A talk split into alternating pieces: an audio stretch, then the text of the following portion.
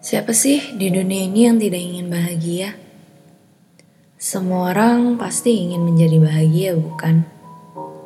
Tapi banyak sekali orang-orang yang menggantungkan kebahagiaannya kepada hal duniawi di luar dirinya.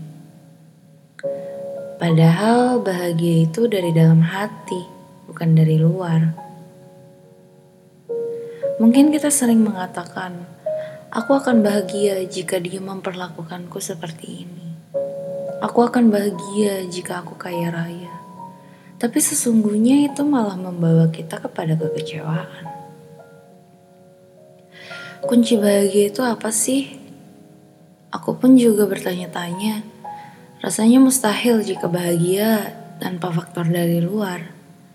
Tapi ternyata menggantungkan kebahagiaan di manusia lain malah membawaku kepada kesedihan.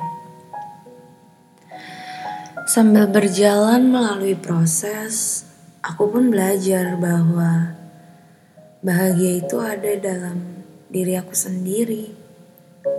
Lalu aku bertanya, bagaimana caranya untuk membahagiakan diriku? Apakah dengan melakukan hal yang aku senangi?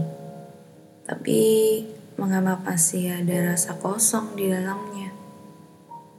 Aku sudah mendekatkan diri kepada Tuhan, menekuni dengan iman dan segalanya, tapi mengapa ada bagian yang masih sedikit janggal di hati ini? Setelah itu, aku pun tersadar arti mencintai diri sendiri yang sesungguhnya. Aku pun tersadar bahwa bagian yang hilang itu adalah Aku tidak mencintai diriku dengan tulus. Memang benar, Tuhan mengasihiku, menyayangiku dengan hebatnya. Tapi ternyata akulah yang tidak menyayangi diriku sampai kasih Tuhan pun tidak dapat aku rasakan seutuhnya.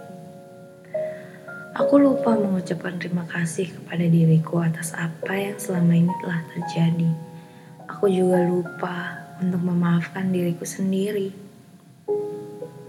Dan dari sinilah hidupku berubah. Aku lebih bisa merasakan bahagia.